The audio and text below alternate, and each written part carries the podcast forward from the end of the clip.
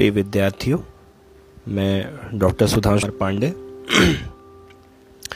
आज हम pedagogy of physical sciences के पेपर में यूनिट थर्ड इंस्ट्रक्शनल अप्रोचेस के अंतर्गत मॉडल्स ऑफ़ टीचिंग के विषय में अध्ययन करेंगे। सिलेबस के अनुसार मॉडल्स ऑफ़ टीचिंग में हमें साइंटिफिक इंक्वायरी कॉन्सेप्ट अटेनमेंट एवं कॉग्नेटिव ग्रोथ मॉडल्स के बारे में अध्ययन करना है। इन पर दृष्टिपात करने से पूर्व हम ये जानने का प्रयास करेंगे कि मॉडल्स ऑफ़ टीचिंग होते क्या हैं, मॉडल्स ऑफ़ की क्या विशेषताएँ होती हैं, मॉडल्स ऑफ़ टीचिंग के तत्व क्या हैं। तो सर्वप्रथम हम ये जानने की कोशिश करते हैं कि what is the concept of teaching model teaching model यूँ तो जब से शिक्षण प्रारंभ हुआ, शिक्षण और अध्ययन अधिगम प्रारंभ हुआ, तब से ही टीचिंग मॉडल्स का प्रयोग होता चला आया है। परंतु यह अत्यंत अनौपचारिक रूप से होता था। औपचारिक रूप से जॉयस एंड वेल उन्नीस सौ अस्सी में इन्होंने मॉडल्स ऑफ़ टीचिंग को समराइज किया कलेक्ट किया। तमाम प्रकार की रिसर्चेज स्टडीज़ एक्सपेरिमेंट्स विद्वानों की बातें, उनके आधार पर इन्होंने मॉडल्स ऑफ़ टीचिंग को कैटेगराइज किया है, श्रेणीबद्ध किया है। तो जॉयस एंड वेल ही इसको डिफाइन करते हैं टीचिंग मॉडल को, और डिफाइन करते हुए कहते हैं a model of teaching is a plan or pattern that can be use to shape curricula curricula the long term course of studies यहाँ करिकुला का मतलब आप सभी समझ लें long term courses of studies किसी भी अध्ययन के जो दीर्घकालीन पाठ्यक्रम होते हैं, उन उन उन सबके समुच्चय को, उन सबके सेट को, उनको एज ए होल करिकुला बोला जाता है। तो जॉयस एंड व्हील कहते हैं a model of teaching is a plan or pattern that can be use to shape curricula to design instructional materials and to guide instruction in the classroom and other settings they describe the process of specifying and producing particular environment, situations which cause the students to interact in such a way that specific changes may occur in their behavior Joyce and Weil 1980 वस्तुतः Joyce and wheel कहना चाहते हैं teaching model के concept को स्पष्ट करते हुए कि टीचिंग मॉडल एक प्लक, एक प्रकार का प्लान है ब्लूप्रिंट है या वो इसको पैटर्न भी कहते हैं। एक प्रकार का ये उपागम भी है, जिसके माध्यम से किसी पाठ्यक्रम, किसी करिकुला को, किसी वृहद स्तरीय पाठ्यक्रम को सेव किया जाता है, उसको डिज़ाइन किया जाता है। और इस डिज़ाइन में क्या क्या सम्मिलित होते हैं? इंस्ट्रक्शनल मटेरियल सम्मिलित होते हैं, जो अनुदेशनात्मक हमारी सामग्री है, वो सम्मिलित होती है।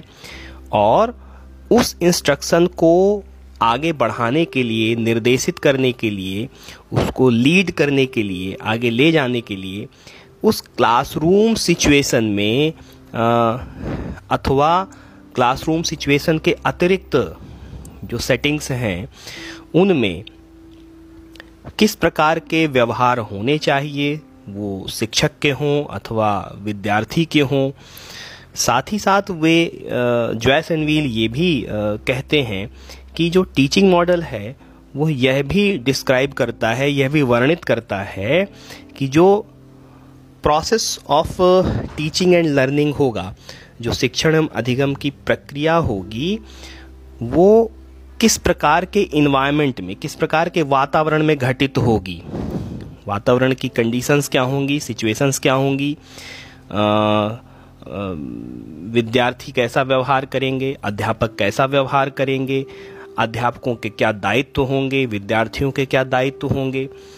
और जब वो इस प्रकार अपने दायित्वों का निर्वहन करते हुए व्यवहारों को करेंगे और आपस में इंटरेक्ट करेंगे अंत क्रिया करेंगे तो एक निश्चित प्रकार का परिवर्तन जिसको हम आ, लेसन प्लान की भाषा में कहते हैं टर्मिनल बिहेवियर अपेक्षित व्यवहार परिवर्तन आएगा। तो इस प्रकार टीचिंग मॉडल एक अपेक्षित व्यवहार परिवर्तन हेतु बनाए गए कुछ सेट ऑफ़ नॉर्म्स हैं जिनमें ये तय होता है कि अनुदेशनात्मक उद्देश्य क्या होंगे, अनुदेशनात्मक सामग्री क्या होगी। अनुदेशनात्मक सामग्री के प्रस्तुतिकरण के दौरान सामाजिक संरचना क्या होगी?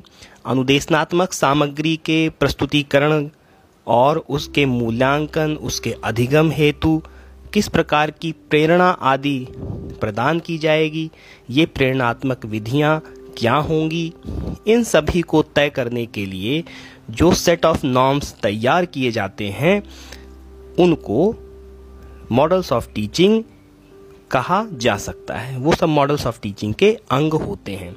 इस प्रकार मॉडल्स ऑफ़ टीचिंग इन सभी के एक समुच्चय हैं। इसी तरह से जंगीरा एवं सिंह उन्नीस सौ तिरासी में इसको परिभाषित करते हुए बोलते हैं मॉडल्स ऑफ़ टीचिंग को परिभाषित करते हुए कहते हैं a model of teaching is a set of interrelated components arranged in a sequence which provides guidelines to realize specific goals. Models of teaching, कुछ interrelated components interrelated components कुछ ऐसे तत्व जो आपस में अंतर संबंधित हैं तत्व, शिक्षक, शिक्षार्थी, पाठ्यक्रम कक्षा कक्षीय वातावरण, मूल्यांकन की प्रविधियाँ ये सभी तत्व। और ये सब कुछ इस प्रकार से व्यवस्थित किए जाते हैं कि इनका एक क्रम निर्धारित हो जाए, जो कि एक प्रकार का मार्गदर्शन देता है, कुछ गाइडलाइंस तैयार करता है, कुछ, जैसा पहले मैंने कहा सेट ऑफ़ नॉर्म्स तैयार करता है, ताकि किन्हीं स्पेसिफिक गोल्स को, किन्हीं विशिष्ट उद्देश्यों को रियलाइज़ किया जा सके अर्थात उनको वास्तविकता के धरातल पर उतारा जा सके अर्थात उनकी प्राप्ति की जा सके। जंगीराम सिंह आगे कहते हैं it helps in designing instructional activities and environmental facilities Jangiram Singh कहते हैं कि जो टीचिंग मॉडल्स हैं वो आ, सहायता करते हैं। किसमें सहायता करते हैं? इंस्ट्रक्शनल एक्टिविटीज़ जो अनुदेशात्मक, अनुदेशनात्मक क्रियाएँ हैं हमारी। शिक्षण कैसे करना है, कौन सी विधि का प्रयोग किया जाए, किस प्रकार के शिक्षण अधिगम सामग्री का प्रयोग किया जाए, मूल्यांकन की कौन सी विधियों का प्रयोग किया जाए, साथ ही साथ इन्वायरमेंटल फैसिलिटीज़ कक्षा कक्षा का वातावरण कैसा हो, शिक्षक और शिक्षार्थी के मध्य आपसी संबंध कैसे हों शिक्षक अथॉरिटेटिव रहे शिक्षक डेमोक्रेटिक रहे विद्यार्थी को अधिक सहभाग का अवसर मिले ये सारी बातें इन सब के लिए जब नॉर्म्स तय किए जाते हैं तो इन सभी का जो कलेक्टिव अप्रोच होता है कलेक्टिव जो जो सामूहिक उपागम होता है जो सामूहिक एक एक एक, एक समुच्चय बनता है एक सेट बनता है that is called models of teaching अब हम ये जानने की कोशिश करते हैं कि मॉडल्स ऑफ़ टीचिंग के जो बेसिक एलिमेंट्स हैं, वो क्या होते हैं? किसी एक टीचिंग मॉडल में कौन कौन से एलिमेंट्स होते हैं जिनका हमें अध्ययन करना होता है और जिन पर हमें विशेष रूप से ध्यान देना चाहिए? तो मॉडल्स ऑफ़ टीचिंग का जो बेसिक एलिमेंट्स हैं, उनमें जो प्रमुख है, वो है फोकस किसी भी टीचिंग मॉडल में हमें ये देखना चाहिए कि उसका फोकस क्या है। फोकस जैसे आपको याद होगा, हम लोग लेसन प्लान्स में अपने ऑब्जेक्टिव्स लिखा करते थे, उद्देश्य लिखा करते थे। कुछ वैसा ही टीचिंग मॉडल में फोकस होता है। आखिर वह शिक्षण प्रतिमान किस बिंदु की ओर अपना लक्ष्य निर्धारित करता है? वह चाहता क्या है? उस शिक्षण मॉडल के द्वारा, उस टीचिंग मॉडल के द्वारा हम क्या प्राप्त करना चाहते हैं? हमारा अंतिम प्राप्तव्य क्या होगा? हम टर्मिनल बिहेवियर क्या इस्टेब्लिश करना चाहते हैं? ये है हमारे focus focus these are objectives of teaching and aspects of environmental generally constitute the focus of the model. जैसा कि मैं ऑलरेडी आपको बता चुका हूँ कि ये हमारे उद्देश्य हैं कि हम शिक्षण अधिगम की उस प्रक्रिया के माध्यम से क्या प्राप्त करना चाहते हैं, हमारे लिए क्या प्राप्तनीय है। और जब इनको हम निर्धारित कर लेते हैं तो हम कहते हैं कि ये मॉडल ऑफ़ टीचिंग का फोकस है। दूसरी चीज़, जो दूसरी महत्वपूर्ण बात होनी चाहिए मॉडल्स ऑफ़ टीचिंग में हमको ध्यान देनी चाहिए, वो है सिंटैक्स सिंटैक्स संरचना. फोकस को हिंदी में लक्ष्य कहेंगे. सिंटैक्स संरचना. कि उस टीचिंग मॉडल की संरचना क्या होगी? संरचना में क्या क्या सम्मिलित हो सकता है? Steps involved in the organisation of the complete programme of teaching किसी भी शिक्षण प्रक्रिया में उस शिक्षण प्रक्रिया को संपादित करने के लिए कौन कौन से चरणों का निर्धारण होगा कौन कौन से चरण होंगे, किन चरणों से हो करके वो शिक्षण अधिगम प्रक्रिया, वो शिक्षण अधिगम प्रक्रिया संपादित होगी। ये सारी चीज़ें सिंटैक्स के अंतर्गत आएँगी। इसमें और क्या आ सकता है? It includes the sequence of teaching activities and interactions between pupil and teacher. मैं ऑलरेडी आपको बता चुका हूँ कि सीक्वेंस किस क्रम में शिक्षण क्रियाएँ होंगी, किस क्रम में अधिगम क्रियाएँ होंगी, और पीपल यानी कि विद्यार्थी और टीचर शिक्षक के मध्य इंटरेक्शन अंत क्रिया जब इसका निर्धारण हम करते हैं तो हम कहते हैं कि हम किसी टीचिंग मॉडल के सिंटैक्स का निर्धारण कर रहे हैं। थर्ड तृतीय बिंदु, जो अत्यंत महत्वपूर्ण है, हमें किसी भी टीचिंग मॉडल में ध्यान देना चाहिए। प्रिंसिपल्स ऑफ़ रिएक्शन प्रतिक्रिया के सिद्धांत। It is concern with teachers reaction to the students responses and guides the teacher how to regard the learner and to re respond appropriately and selectively to the activities of the student principles of reaction आखिर शिक्षक को विद्यार्थी की तमाम प्रकार की क्रियाओं पर किसी न किसी प्रकार की प्रतिक्रिया निश्चित रूप से देनी होगी। आपको याद होगा शिक्षण के दौरान जब विद्यार्थी हमारे डिज़ायर्ड रिस्पांस देता था, जब हम उससे प्रश्न करते थे और विद्यार्थी हमारे वांछनीय उत्तर दे देता था तो हम उसको किसी प्रकार का री देते थे। धनात्मक री देते थे पॉजिटिव री हम कहते थे, ठीक है वेरी गुड शाबाश, बहुत अच्छा। इस प्रकार की बातें हम करते थे। किसी टीचिंग मॉडल में हमें यह भी ध्यान रखना चाहिए कि उस टीचिंग मॉडल के अंतर्गत शिक्षक, विद्यार्थी द्वारा कृत क्रियाओं activities done by the pupil को किस तरीके से जज करेगा? जज करने के बाद रिस्पॉन्सेस किस तरीके से देगा? नेक्स्ट पॉइंट जो हमको देखना चाहिए किसी भी टीचिंग मॉडल में, वो है द सोशल सिस्टम सामाजिक संरचना। किसी भी टीचिंग मॉडल में सामाजिक संरचना अत्यंत महत्वपूर्ण होती है। सामाजिक संरचना हमको ये बताती है कि उस शिक्षण प्रतिमान के अंतर्गत जो शिक्षक शिक्षार्थी संबंध हैं, शिक्षार्थी शिक्षार्थी संबंध हैं, एवं यदि टीम टीचिंग का कॉन्सेप्ट वहाँ पर अलाउ किया गया है तो शिक्षक एवं शिक्षक के मध्य के संबंध कैसे होंगे? यानी कि ये जो सोशल सिस्टम है, वस्तुतः ये समस्त प्रकार के जो मानव संसाधन उस शिक्षण अधिगम प्रक्रिया में जुड़े हुए हैं, उनके मध्य के संबंधों को निर्धारित करता है। It is concern with the interactive roles of the pupil and the teacher and their mutual relationship देखिए, बात वही आ गई interactive role of the pupil किसी विद्यार्थी की जो अंतक्रियात्मक भूमिका है। अब अंतक्रियात्मक भूमिका किसके साथ होगी? विद्यार्थी स्वयं से अंतक्रिया तो करेगा नहीं। विद्यार्थी किसी अन्य विद्यार्थी से अंतक्रिया कर रहा होगा। विद्यार्थी किसी शिक्षक के साथ अंतक्रिया कर रहा होगा।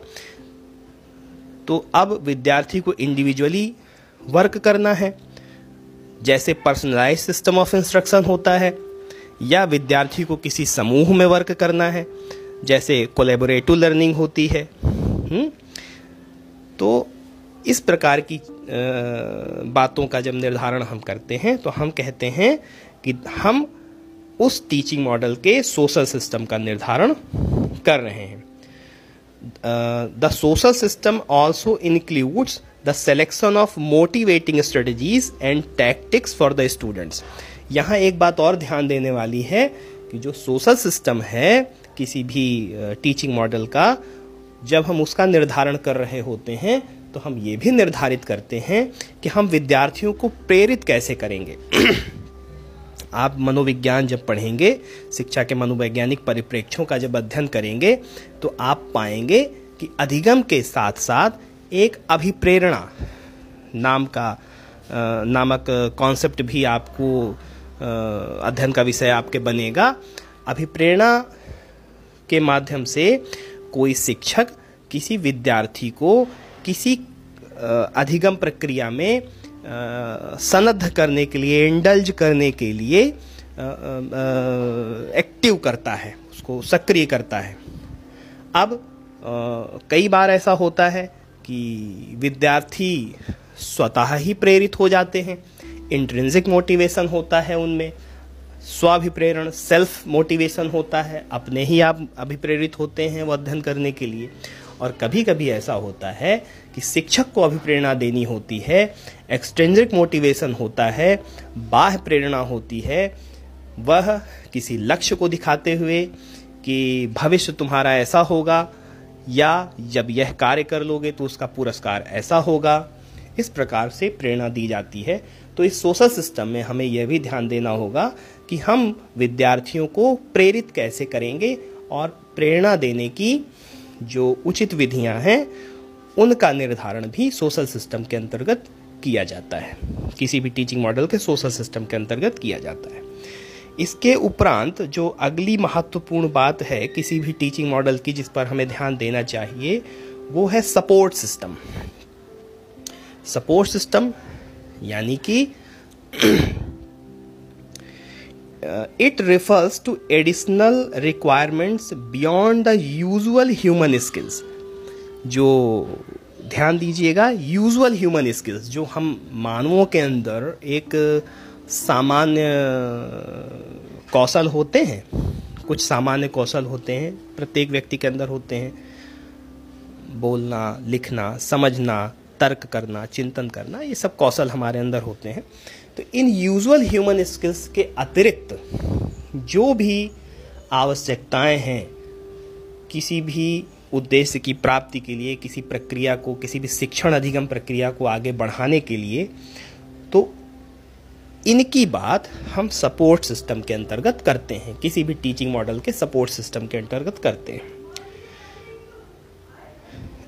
These support system also includes the capacities and technical facilities.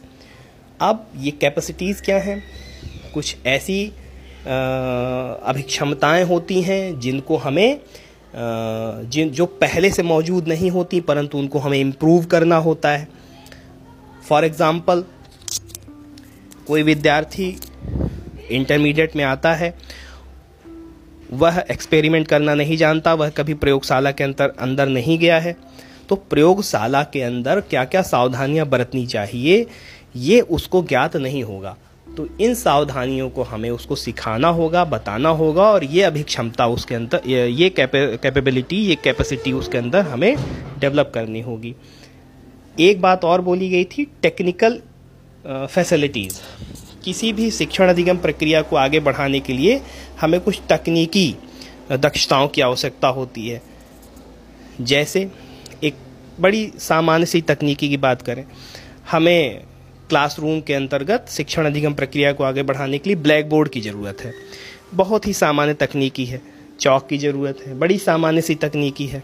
या हम थोड़ा और एडवांस्ड हो जाएँ, स्मार्ट क्लास की बात करने लगें तो हमें एक सिस्टम की ज़रूरत होगी, एक कंप्यूटर सिस्टम की ज़रूरत होगी, हमें एक प्रोजेक्टर की ज़रूरत होगी, हमें कुछ स्पीकर्स की ज़रूरत होगी, या हम और एडवांस हो जाएँ, जैसे आज की बात करें, वर्तमान समय की बात करें, हम ई लर्निंग के माध्यम से अध्ययन कर रहे हैं ऑनलाइन टीचिंग लर्निंग चल रही है तो हमें इंटरनेट की ज़रूरत हुई लैपटॉप की ज़रूरत हुई मोबाइल फ़ोन्स की ज़रूरत हुई, कुछ ऐसे लर्निंग मैनेजमेंट सिस्टम्स की ज़रूरत हुई, जिनके माध्यम से हम अपनी बात अपने विद्यार्थियों तक पहुँचा सकें और हमारे विद्यार्थी अपनी बात अपने शिक्षकों तक पहुँचा सकें। तो ये है टेक्निकल फैसिलिटीज़ इनकी चर्चा भी किसी भी टीचिंग मॉडल के सपोर्ट सिस्टम के अंतर्गत की जा सकती है और की जानी चाहिए। It also includes special knowledge and skills of the teacher special audio visual material like films self instructional material laboratory kits books reference materials visit to special places etcetera सारी बातें मेरे बात में आ गई हैं, लेकिन इसमें फिर भी ध्यान देने वाली बात यह है कि जिस प्रकार से हम अपनी पाठ्य योजना को बनाते समय शिक्षण सहायक सामग्री